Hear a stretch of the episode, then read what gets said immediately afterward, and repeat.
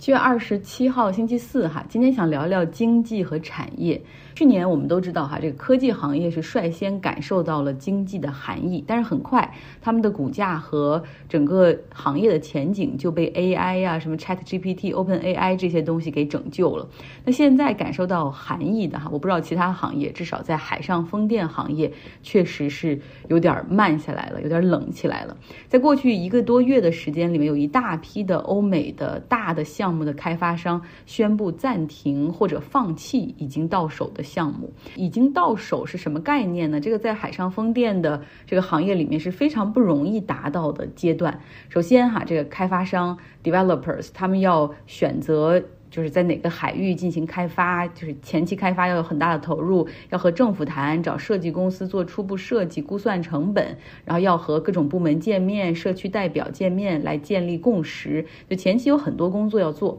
要游说政府哈，把这些项目放到这个 auction 里面去，放到这个公开的市场上去进行海上区块的拍卖或者上网电价的竞标。这样的话，你可以锁定这个项目的，我们我们叫 site control 哈，就是你对这个项目的持有。竞争的过程是非常激烈了哈，竞争的过程是非常激烈的，因为你最终是有一个靠价格的一个竞标上位，最终在竞标中胜出的这些项目，然后由政府哈正式批准，然后比如某个企业你就来开发这一块儿哈，和政府签一个这种行政契约，这就是我这里所提到的项目到手。这样的前期投资至少是大几百万美元的才能够走到这一步，但是现在他们决定暂停哈，或者有的还决定放弃。其中最典型的一个例子，也就是是瑞典的一家超级大公司哈，有点好像有点瑞典国企的性质，叫 Vattenfall。呃，这家企业是做发电的哈，它的业务除了在瑞典本国之外，还在丹麦、芬兰、英国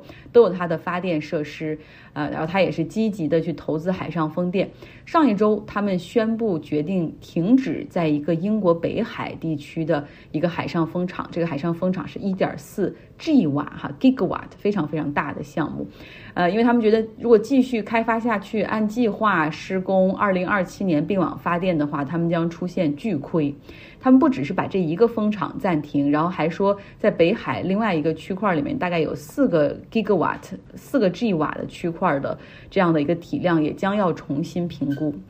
那这个地方就给大家来讲一讲这种发电厂哈，这种大型的发电厂、发电设施，他们的盈利模式是怎么样的？实际上很简单，就是赚差价，对吧？你的发电成本价，然后和你卖出去的电价中间的差价。就是他们的利润，那成本价如果是低于卖给电网企业或者政府的这个价格，然后那就赚钱，对吧？然后一个海上风场大概是三十年的生命周期，啊，你还要刨除这些年的运营维护成本，反正就是这么一个叫 cost model，一个盈利模型或者是一个价格模型，所以最终都是要看你这个 finance model cost model。那在二零二二年中标的这个 Vattenfall 在。北海的这个项目，当时他们的成本预算是依据过去那些年的数据，对吧？呃，材料的成本、人工的成本、设计的成本，但是这些东西在过去一年多里面，因为利率的飙升，然后首先融资成本就大幅上升，又因为通胀，就导致几乎所有东西的成本都在涨。Vattenfall 这家公司就说了，所有的成本加在一块儿，总共涨了百分之四十，这不仅会。就是抹掉他们所有的利润，而且公司可能还会再亏上个四五亿美元，所以这个项目是肯定干不下去的哈。那可能我们都会有一个问题哈，那好，既然成本上升了，很简单呢，就是你把这个成本转嫁给消费者不就得了？比如说像苹果手机，对吧？它要出新机的时候，如果它芯片价格涨了，或者是人工成本涨了，它最后都会体现在它的终端价格也会受上涨，最后就是消费者买单呗。但是在电力市场上就不是这样的一个玩法哈。Vattenfall，那么在二零二七年之后建好才能够卖出去的电价，为什么就不能够随便涨呢？因为要是可以的话，其实还有的赚哈，你就可以随便再去重新谈价格嘛，到临近的时候再去谈合适的价格。但这中间就有好几个问题。其实我今天不知道大家会不会对这个感兴趣，但是其实挺好玩的哈。首先就是这个为什么这么早？你看你现在才二零二二年左右的时候，你把这个项目的电价就合同就定下来了，为什么定的这么早？这是第一个问题。第二个问题就是售电合同哈，究竟到底分几类？你到底这个风场的这个发的电，你最后要卖给谁？那售电合同可以分为两种哈，第一种就是卖给大型企业的，大家知道像一些超大型的企业，像苹果、亚马逊、谷歌，还有很多类似于这样的超大体量的、有点社会责任感的公司，他们都已经公布了自己就是在多少多少年要达到百分之百公司运营，包括他们的供应链的运营都要百分之百的这个全是新能源的供电的一个承诺，所以他们会在市场上大量的去采购这种清洁能源这些绿电。电哈，然后提前来锁定这些电力供给给未来的自己。这种合同呢叫 PPA，也叫 CPPA，反正就是跟大型企业来签的哈。然后比如说苹果公司，我知道我这些所有的办公室加在一起，这个所需要电量是多少，然后供应商的电量是多少，所以我可以提前的哈去制定，比如这些这些电我要怎么从市场上不同国家进行采购。所以他们其实成了很多的发电厂的直接的客户。其实开发商也需要特别早的锁定这样的 PPA，就这样大型的企业订单。因为拿着这样的售电订单，他可以去找银行、找金融机构去融资贷款。海上风电的开发成本都是比较大的，大概都是几十亿美元的，所以不可能用自有资金进行开发，都是找金融机构进行贷款。那这个时候他们在评估是不是给这个贷款、评估利率的时候，你这时候提出一个哦，你看我有未来的售电合同，这就是一个很好的融资依据哈。好，这是一类合同。那另外一类合同呢，简单来说就是卖给电网或者是卖给政府吧。当然这有不同的玩法哈，比如说像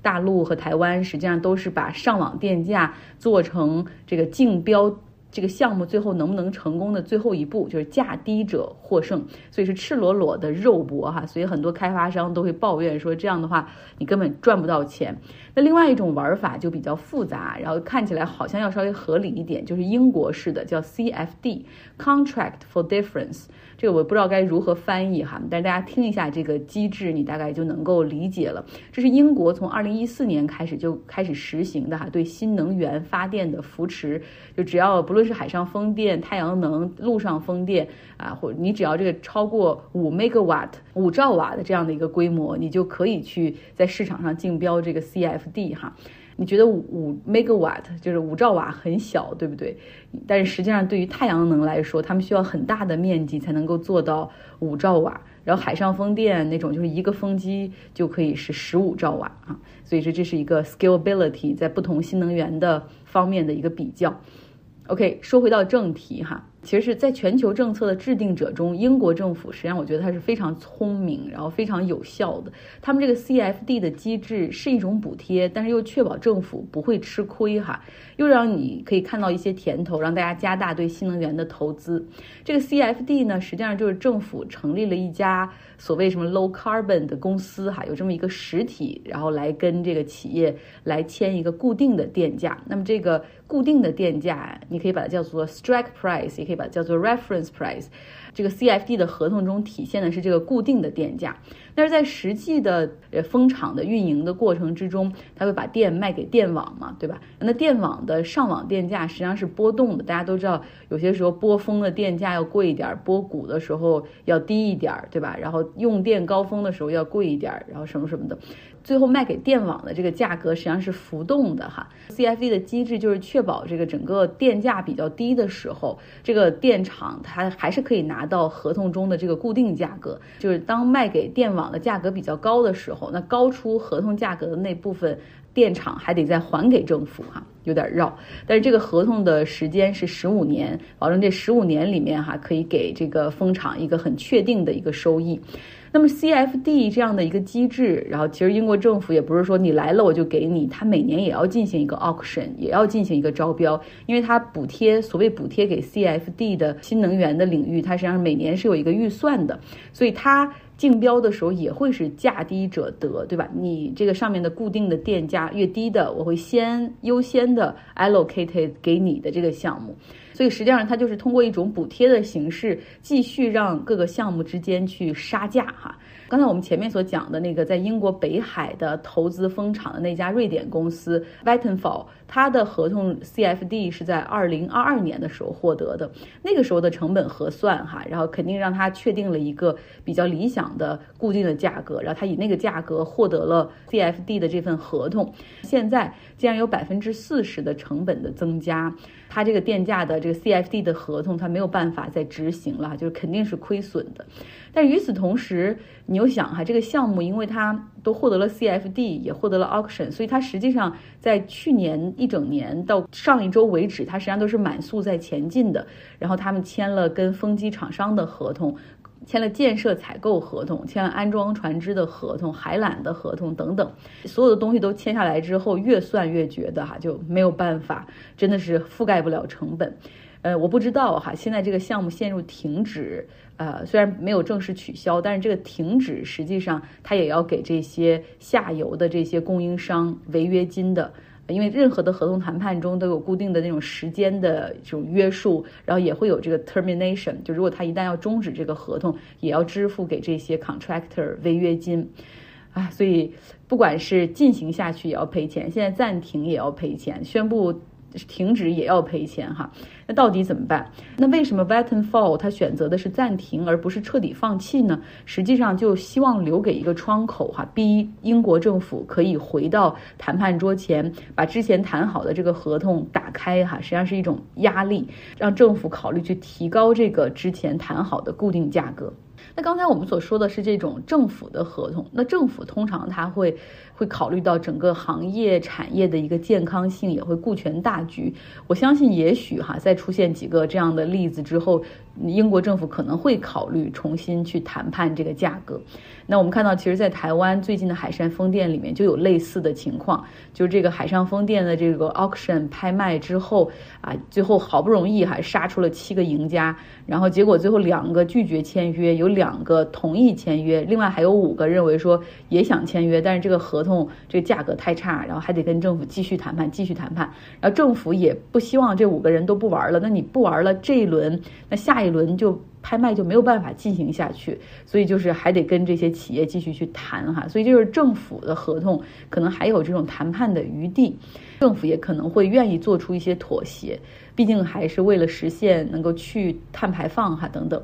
但是如果另外一种情况，这个电力合同卖给的是企业，也就是签的是那种 CPPA 或者是 PPA 的话，那这些企业客户他们可是认合同不认人的哈。呃，你想大家在合同谈判的时候都规避了各种各样的风险，所以怎么办呢？我们看看在东海岸，美国东海岸有这样一个例子哈，就是西班牙的一个开发商 Ibexola，他在马赛诸塞州有一个1.2 gigawatt。的项目非常的大，之前呢，他们和三家企业谈好了一个售电合同，哈，签了这个 PPA，然后现在是基本上是同样的情况，哈，就发现这个合同中所体现的这个价格已经完全不能够覆盖成本了，所以 Ebola 就选择了违约吧，然后要求希望把这个合同终止，然后重新谈判价格。那违约可不是说哦，我谅解你，理解你现在成本上升百分之四十，不，违约是要实打实的给那三方企业违约金的。他们已经同意将支付总共是差不多五千万美元的一个违约金，啊，真的是，就但是他们必须支付哈，因为如果不支付不终止这个合同的话，未来可能会赔的更多。类似的情况还有几个项目哈，所以。你能够看到，像通胀啊、利率的上升，可以对一个行业有这样大的影响。我不知道发生在我这个行业里面的事儿，有没有在其他行业也有类似的情况哈？欢迎大家补充。OK，最后来两条新闻，在以色列议会通过了那个极右翼和右翼政党主导的司法改革之后，大概有七个组织和政党哈联合起来向。以色列的最高法院提起了请求，要求他们介入。那么，以色列的最高法院也决定将在九月份的时候听取这一司法改革的一个 hearing，哈，一个 debate hearing，就是会到时候开庭，对于双方的这种论证进行听审。内塔尼亚胡估计是要气死了，因为你想，他们就希望限制的是最高法院的权利，对吧？然后你推出这个法案，就是让他们避免有用这个 reasonableness 合理的这个权利再去审一些政府的决策或者是议会的决策。那么现在最高法院居然要。啊要 review 这个限制他们自己权利的法案哈，所以就是你能想象到到了九月份的时候会不会会不会是很混乱的？同时，在以色列的街头，那些左翼百姓的反抗、安营扎寨并没有结束，他们还在继续非常积极的表达自己的反对的声音。然后另外呢，以色列大家知道他们呢是全民皆兵嘛，就是所有人都要服兵役，服完兵役之后，其实也会在一定的年龄范围之内也会默认在那就是那个预备兵役里面。然后现在就有很多有上万人，然后和政府提出暂停自己的这个在预预备兵役里面随时可以被征召的这个这种责任哈，因为他们不认同现在的政府。今天的共和党在参议院的领袖 Mitch McConnell，他每周三会有一个固定的和记者聊几句的这个时间哈，而且我今天开场之后就是说了个简单的开场一句话之后，他就忽然失语哈，就是。几十秒钟说不出来话，然后整个表情就是那种愣在那儿。旁边的人发现之后，赶紧把他护送回办公室休息了一会儿，然后他才再出来接受提问哈。然后说的比平时还多了一点，但是很多人更关心的就是您没事儿吧？刚才怎么回事？然后他就说没什么事儿，只是有些头晕啊，休息一下就就没事儿了。实际上，八十一岁的 Mitch McConnell 他在去年的一次筹款晚会上啊摔倒了，然后出现了比较严重的脑震荡，还有几处骨折。自那之后，他的身体情况就大不如前。比如说，他走路的时候要回避楼梯等等，因为看到可能会晕倒。所以，也许我们看到共和党这个大脑哈，这个超级大脑，在过去差不多十年里面一直在主导共和党的一些大的筹款，然后大的这个党内的资金的分配、资源的分配，在哪些提案怎么通过，是一个非常的。就很有政治头脑的这样的一个人，也很有政治手腕。然后他可能是不是现在要考虑一下自己要不要退休的问题了？否则，像民主党的那位参议员 Ben Feinstein，他拒绝退休哈，但是实际上已经基本上丧失了部分认知能力的这么的一个情况，他是需要助手的不断提醒才能够完成投票，或者是才能够照本宣科的念助手帮他准备好的一些词条哈，看起来也比较惨。好了，这就是今天的节目。不知道这样的一个 combination，你会不会喜欢？哈，讲了太多我们行业的东西，但是那也是新闻，你知道吗？现在就是那么多的这欧美的海上风电的发展都陷入到了一个困境，哈，这也是新闻。哎，希望不要影响到我的工作。祝你有一个愉快的周四。